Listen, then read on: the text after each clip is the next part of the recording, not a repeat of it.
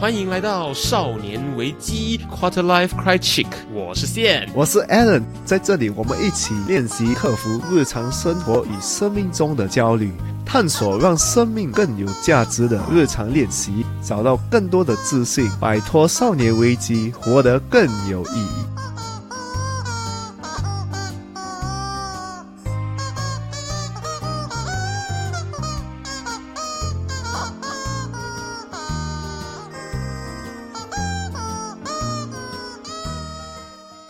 欢迎回到少年危机，我是线，我是 Allen。我们上一集说到，就是如果呢你拥有了以下症状的话，你很可能呢就其实就已经处于一个少年危机的状况了。然后我们第一步就是要先接受自己正在处于这个状况，然后我们才有办法去找到协助、找到资源嘛。再让大家回顾一下上一次说到那三个状况，就是呢，如果你觉得很迷茫，你觉得很孤独，或者你在逃避你眼前正在面对的日常生活当中的一些责任或者问题的话呢，你很可能就正处于一个少年危机的状况了。那在那之后呢？我们今天想跟大家分享的就会是，其实我们会知道，我们很多时候的这个无助感，很多时候的这个空虚感，很多时候都是来自于呢我们。试图想要控制一些东西，可是我们没有办法实际的掌控它，因此这个理想跟现实之间的落差，它其实就带给我们一个非常大的、很令人呃生气、很令人啊，新加坡这边叫 big check，很很 很有情绪反应的一个事情啦。所以今天我们就要先让大家知道，在我们明白我们如何掌控我们的人生之前，如何更有效的、更有 productive、更有产能的活每一天之前呢，我们要去知道说。有什么东西是无法控制的？因为接受到这几样东西是无法控制之后啊，我们呢才会比较能够去好好的用平稳的情绪来去看待这些事情。所以，我们今天跟大家分享的就是三件我们人生当中绝对。无法控制的事情。为什么我们要讲这个课题？是因为我们每次认为我们可以掌握任何东西，对不对？就是我们想要做什么都可以做啊！这个世界很大，我们要寻找我们真正要做的东西，我们可以不负一切去达到我们要的目标。其实，我们真正去想，很多东西都。不是我们能控制的，就像这个整个疫情，我们都无法控制啊。可能你可能今年的 plan 就是可能我要出国啊，啊，出国十次啊，一次都出不了。对。你现在只能在你自己的国家里面自己跑来跑去啦。你就上去 Google Map 里面开那个 Street View，然后直接实际的用电脑荧幕来去那边当地旅行这个样子啦。对对对，所以我们就是看到在新加坡，呃，尤其是美国很多国家，他们有很不实际的 timeline，就是他们要达到很多东西，可是要在一小时间内达到那么多东西，有点贪心嘛，可以这么说。对，可能也是很多 fake。对，就是这个时代那个呃。资讯量很大，对，然后所有东西的那个节奏都很快，所以你会突然觉得说，如果我人生中没有达到 A B C D E F G 这六样东西的话，我的人生就会像大家所说的，你是不是一辈子想要一事无成？你想要你这一辈子都这样子过下去吗？你如果有上过课程的话，你大概有听过这样子的一个说法了。我不是说这些课程有什么问题，其实是很重要的，你要明白你自己要做什么东西，这个是很重要的。可是呢，是否真的需要这么急？因为有一句话叫做“急事缓办”。越急的东西，你越好好去规划，好好的慢慢慢慢做出来。对，很多人就是可能要呃三十岁就要退休，还是在三十岁每个月赚一万块，每次就有这种东西，我每次看到就觉得诶不实际的，也不能怪他们，因为。他们也是在呃，Instagram 在脸书看到很多外界的信息，他们就放，就像我们讲的那些旅游的照片。而且很多时候这些东西都不一定是他们真正想要的，只是他们看了周围环境之后啊，他们啊成功的定义是这个样子。所以我感觉，我如果要让我的人生成功的话，我就必须要做到这几样东西。对，而且很多人也是讲，你可能跟着某某几个顺序，你就能达到一个东西。问题是你现在不是组装 IKEA 的家具啊，你不是照着 Step A to B A to C 这样子把它做完，你就可以一定成。对，我们走的路一定是不一样嘛。我可能 A 走到 B，我不可以走 B，我就是 A 到 C。有些人 A 到 B，有些人 A 到 C，有些人 A 到 D 都有。我们可能全部开始的地方都不一样，我们的想法也是不一样，很多东西都不一样。你擅长的东西不一样，你的呃原生家庭给你的那个背景不一样，你的能力不一样，或者是你的你所在的那个环境的竞争力不一样，太多太多不确定因素。所以呢，别人成功的那个轨迹，你只能作为参考，而不是把它变成一个说明书，照着做你就一定可以成功。啊，不然他没有成功的话，你就开始去怪说，呃，这个说明书骗人的，又跟我讲我可以成功，可是不是嘛？就不是就不是这么简单就可以达。达成的。再来，我很喜欢说的一句话就是：你之所以会生气。就是因为你试图控制你其实没有办法控制的事情，而这个主要情绪来自于那个你以为你可以控制，可是实际上做不到的那个掌控感。为什么这整个东西是一个问题？是因为如果我们一直想要控制我们不能控制的东西的话，我们会觉得很 miserable，就是很烦，而且我们也不知道我们不能控制哈。很多人都是这样，就会一直为你就一直去问为什么我不能控制？为什么我不能控制？为什么他就是不要照我想要的方式去走？因为你一开始就没有去接受说他其实就是不在。你掌控之中的，然后每次这样子的一个情绪起伏的话呢，我们在情绪起伏的时候，要记得我们是无法正常的运作的。你就处于情绪当中，你其实无法正常的思考，你无法正常的工作，你无法正常的做很多很多事情。所以这样子的话，如果我们长期处于这样的一个情绪状态的话，基本上我们是一个非常不 productive 的一个人。对，所以这其实对我们的人生来说是影响很大的。对你没有成绩，你又浪费时间，又浪费你的精力。好，那事不宜迟，我们其实马上就要让大家知道，其实这三样东西我们以为我们可以控制，可是实际上人生中无法控制的三样东西分别是什么了？第一就是人。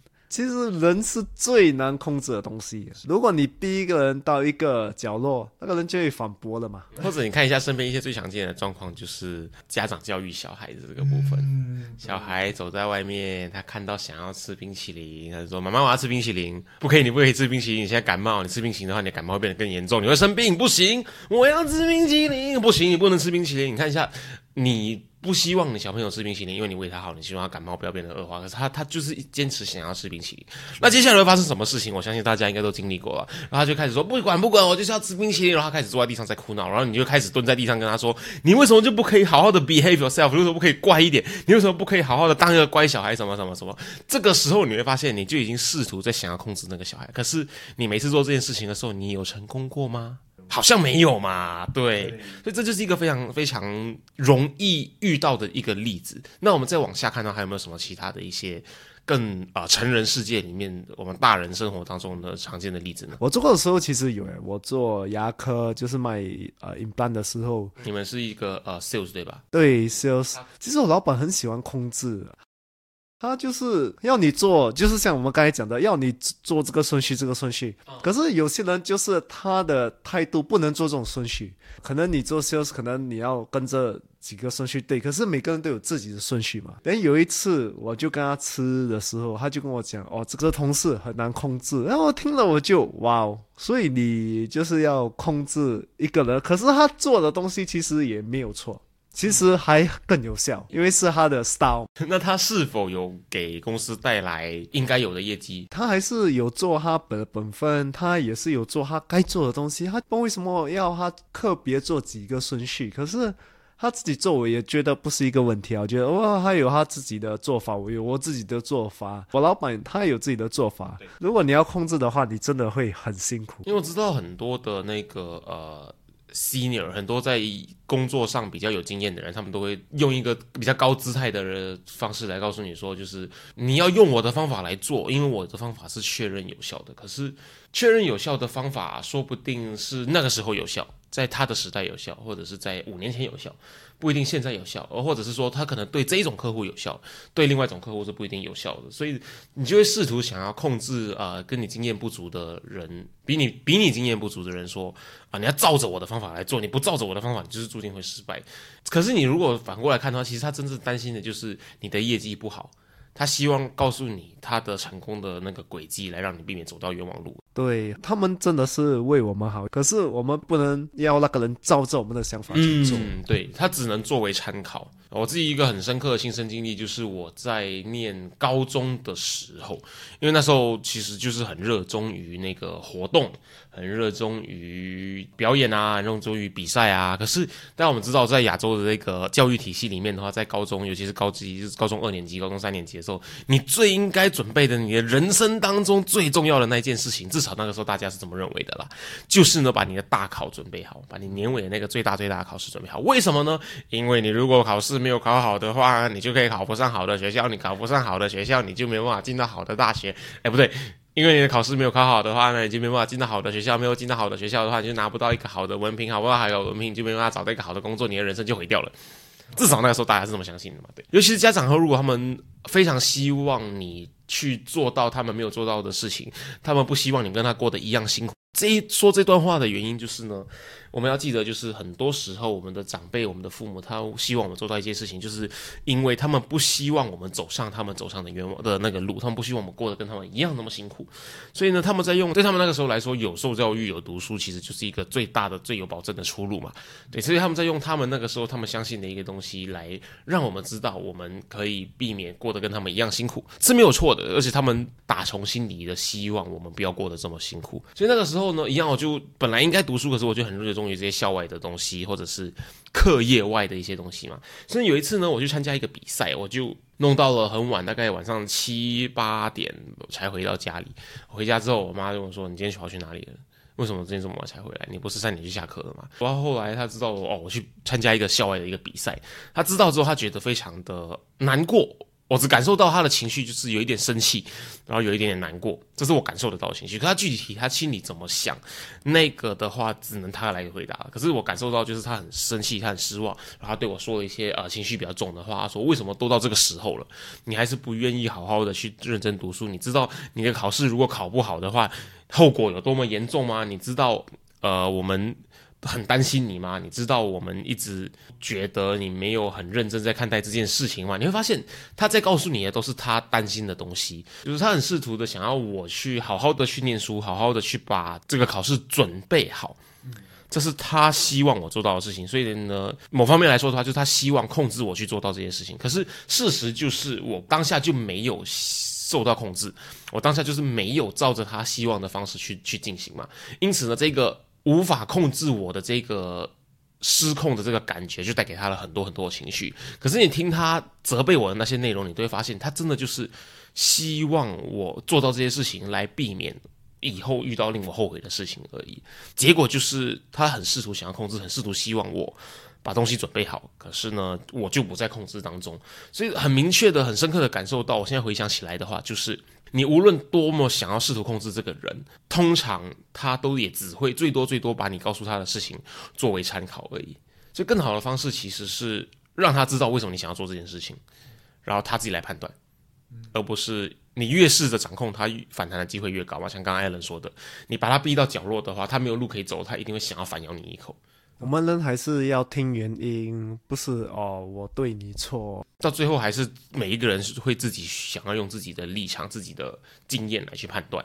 那可能我们这边可以稍微的拆解一下，为什么人是最难被控制的？因为被控制的人，其实我们去分析、去拆解的话呢，人之所以不喜欢被控制的原因，就在于说被控制的这一个人。他等于就是控制他的那个人，希望他去做某一件事情。可这件事情的话，很多时候不一定是他想要做的。而这个控制的这个行为呢，让被控制的那个人觉得。他失去了选择权，而我相信你知道的，就是没有任何人喜欢这件事情。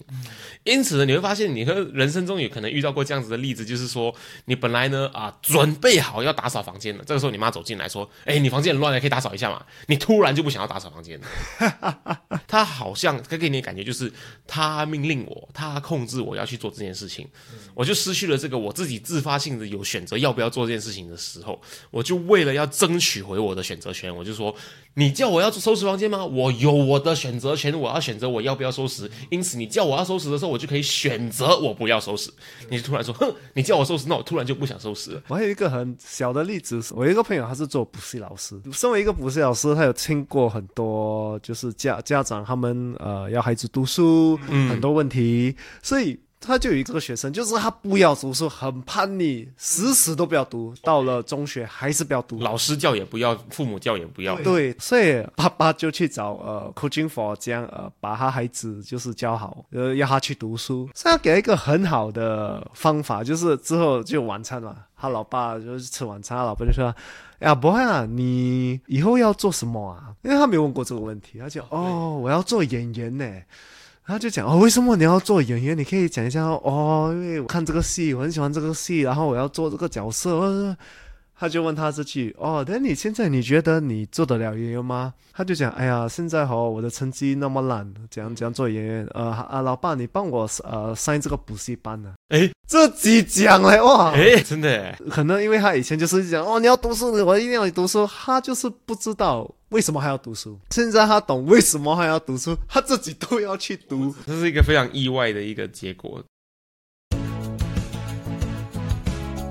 追踪我们的 Instagram 了吗？如果还没有的话，现在就拿出你的手机，打开你的 Instagram，搜寻 quarterlife dot criching，C R I C H I C K criching，对，找到那只鸡，嗯，然后把那个蓝色的追踪按钮按下去，按了吗？按了吗？很好，我们继续。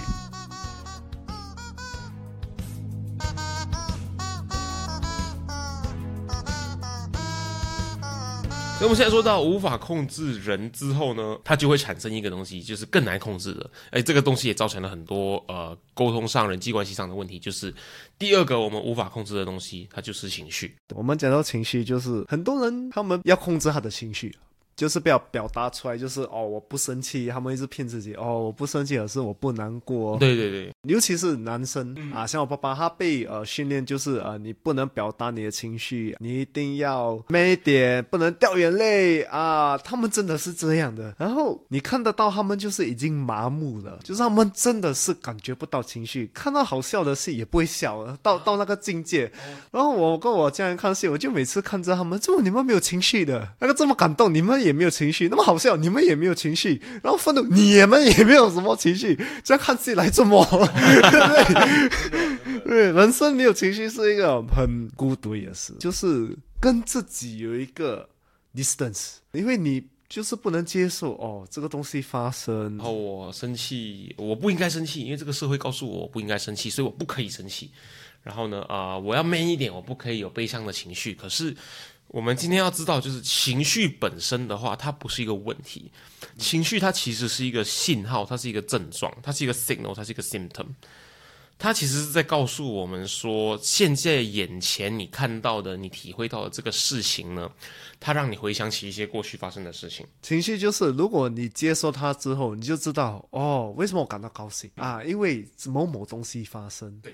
那你就知道哦，因为这样，可能你以前小时候发生一个很不愉快的事情，可能啊你在水里面你不能游泳啊，你还是 drown 在水里面啊被救出来，你现在看到水你也会怕，然后你就不知道为什么你怕，其实他情绪是在帮你怕，恐惧这个本身就是一个情绪，对他是在帮你跟你讲哦，因为你经历过这样的一件事情，对，所以他是在。帮你哦，保护自己。我们人就很像动物，我们就是要生存嘛。是不是老是帮我们生存？就是哦，那个那边危险，他就会跟我们讲哦，那边危险，就是这样啊。你要怕，不，你不要下去，因为你上次去的时候你淹死。对，所以情绪只是跟我们讲，可是我们也要知道哦，如果我继续怕了之后，我不去游泳的话，这样以后我再不小心掉进水里面，又发生同样的事情怎么办？也就是这个情绪是在帮助你去判断这个东西。对他只是跟你讲啊，那个水在哪边？是前提条件，就是我们要知道说为什么我会产生这个情绪。对，如我们就是最后还是要接受它，接受它了，然后去想为什么我们会出这样的反应，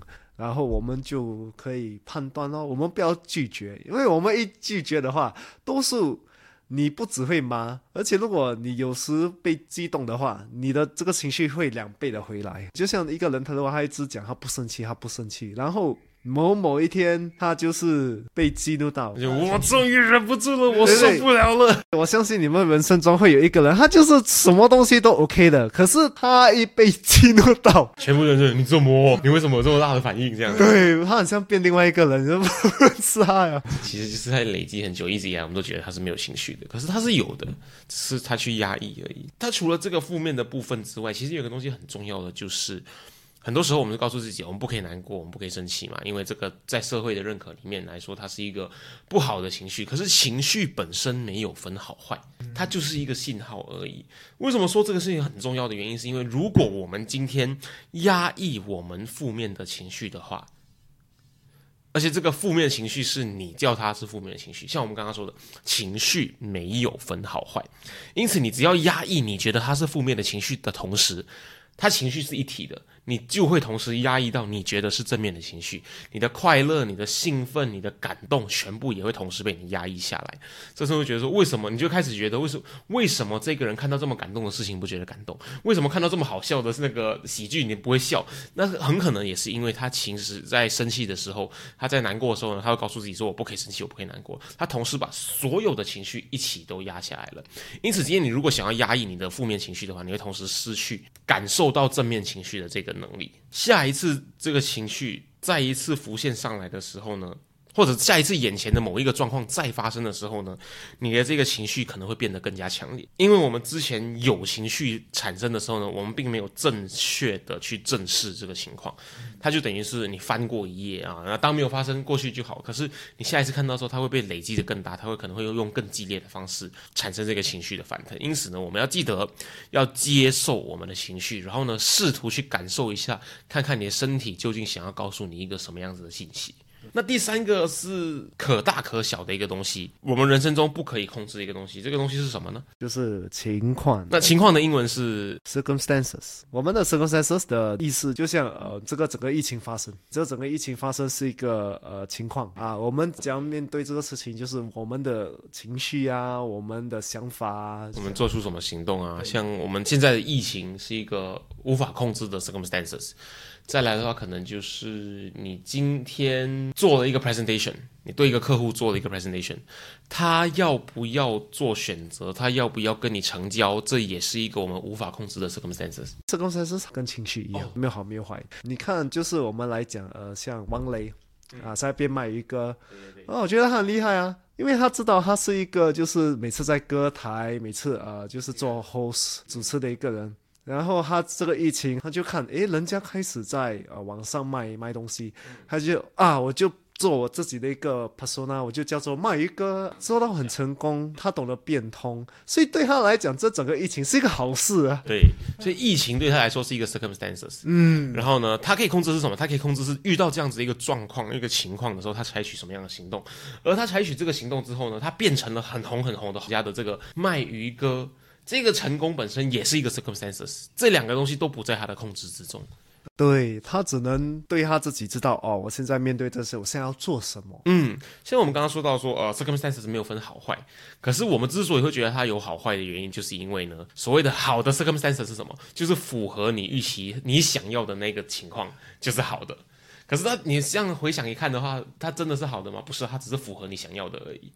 对。而且我们也不能控制我们的成功跟失败，就像王雷，他可能做了这整个东西可能失败，最终我们要记得是我们从这整个东西就是我们学习到了什么。我们举一个例子好了，这个例子呢，其实三个我们无法控制的东西，人情绪跟情况都同时出现在里面。就是呢，你今天跟一个人吵架，你跟你的同事 Andy 吵架，你跟 Andy 吵架为什么？因为可能某一个工作上呢，他。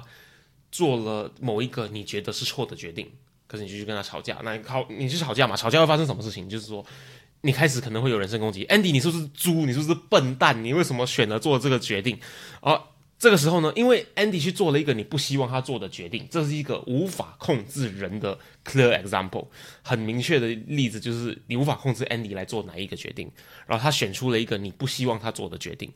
因此呢，你觉得他是笨蛋？你觉得他为什么要做这个决定？你产生了情绪反应，然后你去骂他，Andy，你是不是笨蛋？为什么做这个决定？他被骂笨蛋之后，他的这个价值观被冲突到了。我很聪明，为什么骂我笨蛋？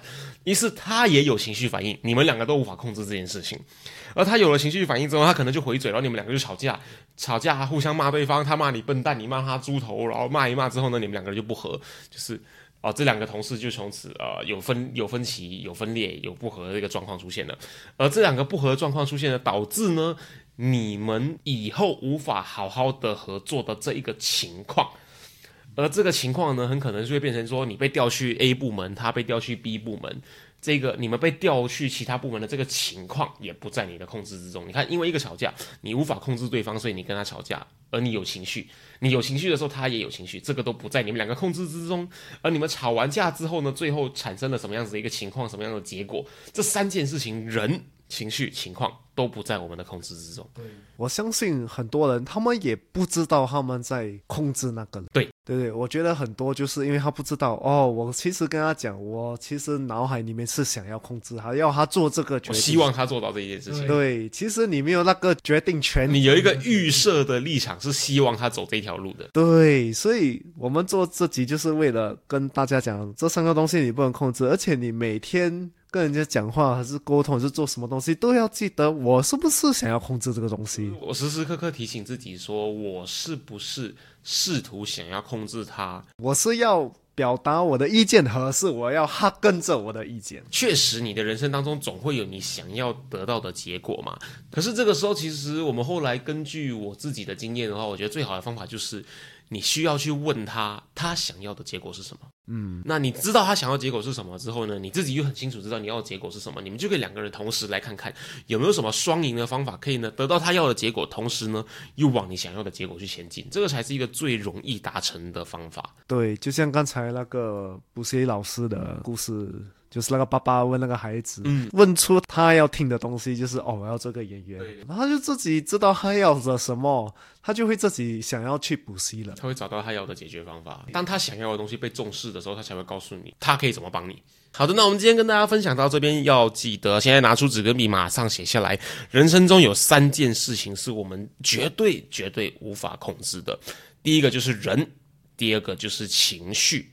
第三个就是情况，只要我们明确的认知到这几件事情是我们无法控制之后啊，其实呢，你就可以接受这件事情，然后你就可以采取相关的行动了，这个是很重要的。因不然的话呢，你很可能就会在无法控制这几件事情上面的这个无助感一直在打转。所以大家记得，人情绪跟情况是我们无法控制的，所以我们接下来做的就是懂得接受我们无法控制这三件事情的这个事实。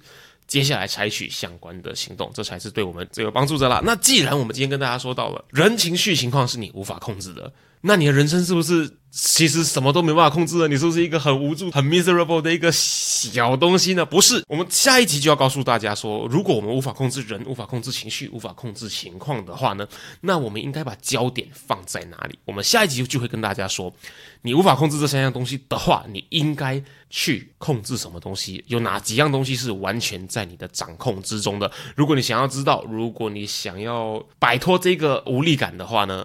就一定要听，我们下一集就会告诉大家，人生中有三样东西在完全都在你的掌控之中了。那少年危机今天跟大家分享到这边，我是线，我是 Allen，我们下集见。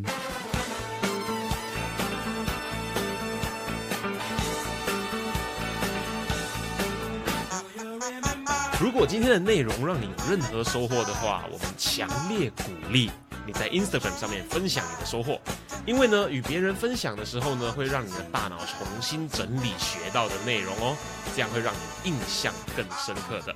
分享的时候记得 tag 我们 at quarterlife dot q u a t r i c 让我们看到哦。